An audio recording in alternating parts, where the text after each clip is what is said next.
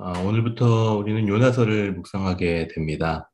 요나는 북이스라엘의 선지자였습니다. 당시 북이스라엘은 다윗과 솔로몬 시대 이후로 북이스라엘 최고의 정치 그리고 경제적 부흥을 일으켰던 여로보암 2세가 다스리는 시기였습니다. 그런데 하나님은 요나에게 이스라엘이 아닌 니느웨로 가서 회개를 선포하라고 명령하셨습니다. 니느웨는 아수르의 수도였습니다. 그리고 아수르와 요나의 조국이었던 북이스라엘은 매우 적대적인 관계였죠. 북이스라엘을 자주 침범하고 괴롭혔던 나라였고 잔인하게 핍박했던 나라였습니다. 그래서 요나는 여호와의 얼굴을 피해 다시스로 도망합니다. 그러나 하나님이 요나가 도망간다고 놓칠 분이 아니시죠. 그분은 어, 우리가 새벽 날개를 치며 바다 끝에 거할지라도 거기에서도 붙들어 주시는 분이십니다. 오늘 사절 말씀에서 하나님이 큰 바람으로 큰 폭풍을 일으키십니다. 그리고 요나가 타고 있는 배를 침몰 지경까지 몰고 가시죠. 그래서 배 안에 있는 선원들이 제비를 뽑아서 이 재앙의 원인을 밝히고자 합니다. 그리고 요나가 제비 뽑히게 되죠. 오늘 본문 11절 말씀해 보시면 바다가 점점 흉흉한지라라고 말씀합니다. 어, 저에게 있어서는 바다는 굉장히 두려운 곳입니다. 일단 수영은 잘합니다. 그러나 깊은 바다는 여전히 무섭습니다. 아무리 수영을 잘한다고 하더라도 바다는 무서운 겁니다. 깊은 깊기 때문만이 아니라 또한 그 파도는 바, 바다는 파도가 출렁대는 바다이기 때문입니다. 어, 저에게 있어서 바다에 어, 몇 번의 어떤 바다를 경험했었던 어, 경험이 있는데요. 첫 번째는 신혼여행 때 어, 바나나 보트라는 것을 탔는데 처음에는 그곳이 얕은 곳이었기 때문에 별거 있겠어라고 생각을 했습니다.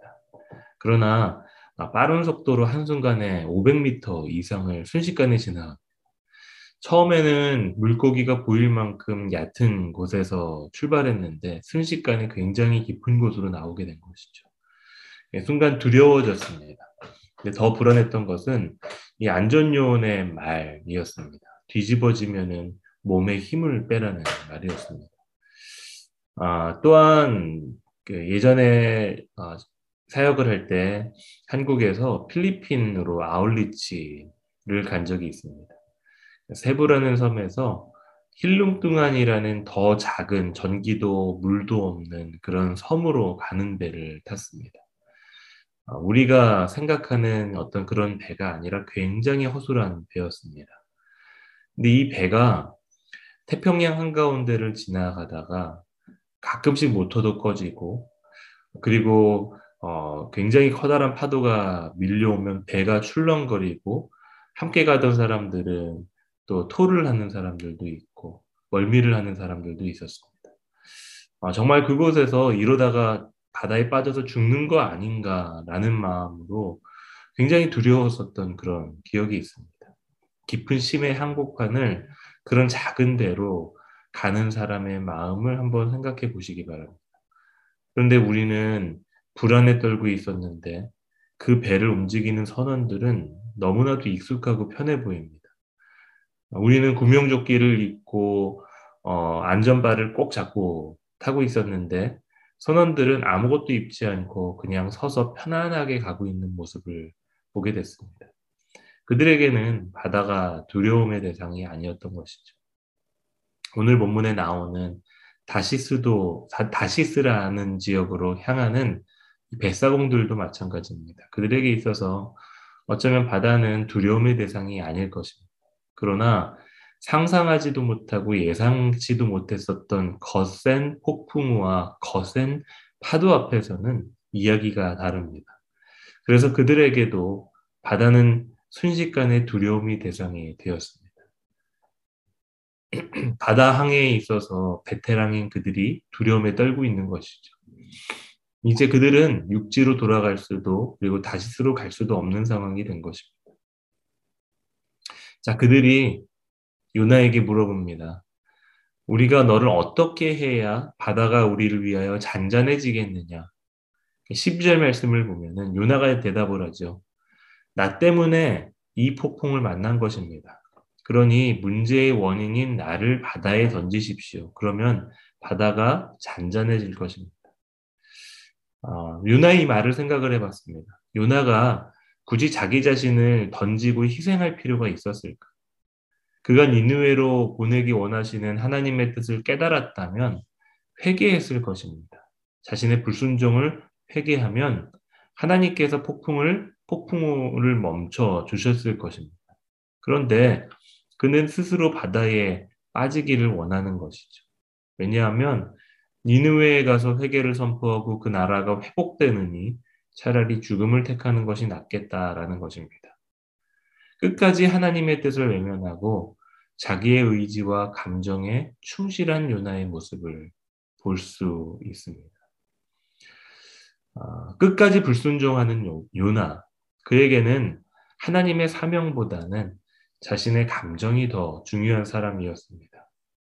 우리 안에도 이러한 고집이 없는지 질문해야 합니다. 하나님은 그 길이 아니라고 해도 우리는 끝까지 우기고 살아가는 삶도 있습니다. 내 의지, 내 결단이 더 중요합니다. 하나님의 의지, 하나님의 결단이 중요하지 않습니다. 우리의 감정과 상황이 더 중요합니다. 그 상황을 깨뜨려 보시는 하나님의 분명한 메시지는 중요하지 않습니다. 이것이 우리 안에 있는 요나의 모습입니다. 그런데 하나님은 오늘 우리가 일어나서 다시 한번 말씀에 순종하기를 원하십니다. 하나님의 부르심에 순종하기를 원하십니다. 아, 요나가 오늘 자신을 바다에 던지라는 말을 했음에도 불구하고 그들은 힘써 노를 저어서 육지로 가려고 하죠. 왜냐하면 오늘 14절 말씀으로 유추해 보면 그들이 생각하기에 요나는 무죄한 사람이었기 때문입니다. 그래서 잘못 없는 요나를 바다에 빠뜨렸다가 그리고 그를 죽였다가 그가 믿는 여호와가 오히려 더 큰 징벌을 하실 것을 두려워했던 것 같습니다. 하지만 그들이 가야 할 곳은 육지가 아니었습니다. 그들이 가야 할 곳은 원래 항로를 따라 다시스로 가는 것입니다. 그들이 모르고 있는 것이 있었습니다. 자신의 노력으로, 자신의 힘으로는 자신이 섬기는 각자의 신을 부르는 것으로는 이 상황에서 결코 구원받지 못할 것이라는 것이죠. 그들의 힘으로 아무리 힘차게 노를 저어도 거센 폭풍과 파도를 막을 수가 없습니다. 그래서 요나가 자신이 믿는 여호와께 기도를 합니다. 여호와여 구하오니 이 사람의 생명 때문에 우리를 멸망시키지 마옵소서. 무지한 죄를 우리에게 돌리지 마옵소서. 라고 그들이 요나가 믿고 있는 여호와, 여호와 하나님께 기도를 합니다. 그리고 요나를 던지죠. 그러자 어떻게 되는가? 바로 바다가 바다가 잔잔해집니다. 이 부분을 한번 묵상을 해봤습니다. 그들은 요나가 누구인지도 잘 모릅니다. 조금 전에야 요나가 히브리 사람이고 하나님을 경외하는 사람임을 알았습니다. 그리고 그런 사람을 바다 한복판에 던진 것입니다. 그런데 그들이 던진 요나가 결국 그들을 살린 것이죠. 아, 이 부분을 본문을 묵상을 하면서 생각나는 분이 있었습니다. 바로 예수님이셨습니다. 무지한 우리는 예수님을 저주했습니다. 그러나 우리가 저주한 그 예수님 때문에 우리가 살았습니다. 무지한 우리는 예수님을 십자가에 못 박았습니다. 그런데 그 예수님 때문에 우리가 산 것이죠. 오늘 이 뱃사공들은 그들의 오랜 경력으로 쌓아온 노하우와 경험, 거센 그 모든 것들이 거센 파도 앞에서 무기력하게 되었습니다. 그들의 노력으로는 절대로 불가능했습니다. 하지만 요나를 바다에 던짐으로 말미암아 살게 된 것입니다. 우리들의 삶도 마찬가지입니다. 우리의 노력으로 우리의 행실로 구원에 이룰 수는 없습니다. 유대인들이 무지로 죽인 그 예수님 때문에 우리가 산 것, 산 것이죠. 어, 그뿐만이 아니라 그 상황에 있었던 수많은 이방인들을 살렸습니다. 뱃사공들은 여호와를 크게 두려워하며 오늘 본문에서 재물을 드리고 서원을 하죠. 요나가 바다에 빠짐으로 그들에게 여호와를 인정하게 되는 역사가 일어나게 된 것입니다. 이것은 의미 있는 사건입니다. 왜냐하면 이방인이 구원을 받게 되는 경험을 하게 된 것이고 이 요나서의 목적인 이방인을 비롯한 온 세상의 모든 백성을 향한 하나님의 긍휼과 자비가 드러난 것이기 때문입니다. 우리는 우리의 노력과 의지와 경험으로 두려움의 문제를 극복하려고 합니다.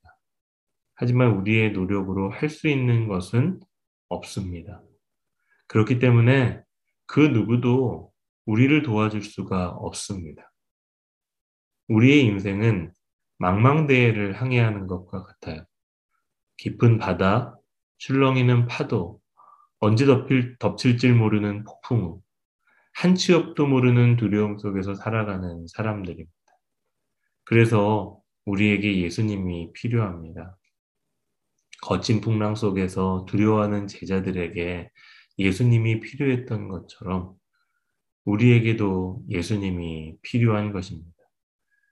예수님만이 두려움 속 우리의 삶의 어떤 혼돈과 무질서 속에서 헤매이곤 있는 나를 구원하시고 건져내실 수 있는 분, 우리 인생에 펼쳐져 있는 어, 폭풍우 치는 모든 풍랑과 바다를 잠잠케 하시고 그 안에서 우리에게 평안과 기쁨을 주실 수 있는 분, 그 주님을 만나실 수 있는 오늘 하루가 되시기를 주님의 이름으로 축복합니다.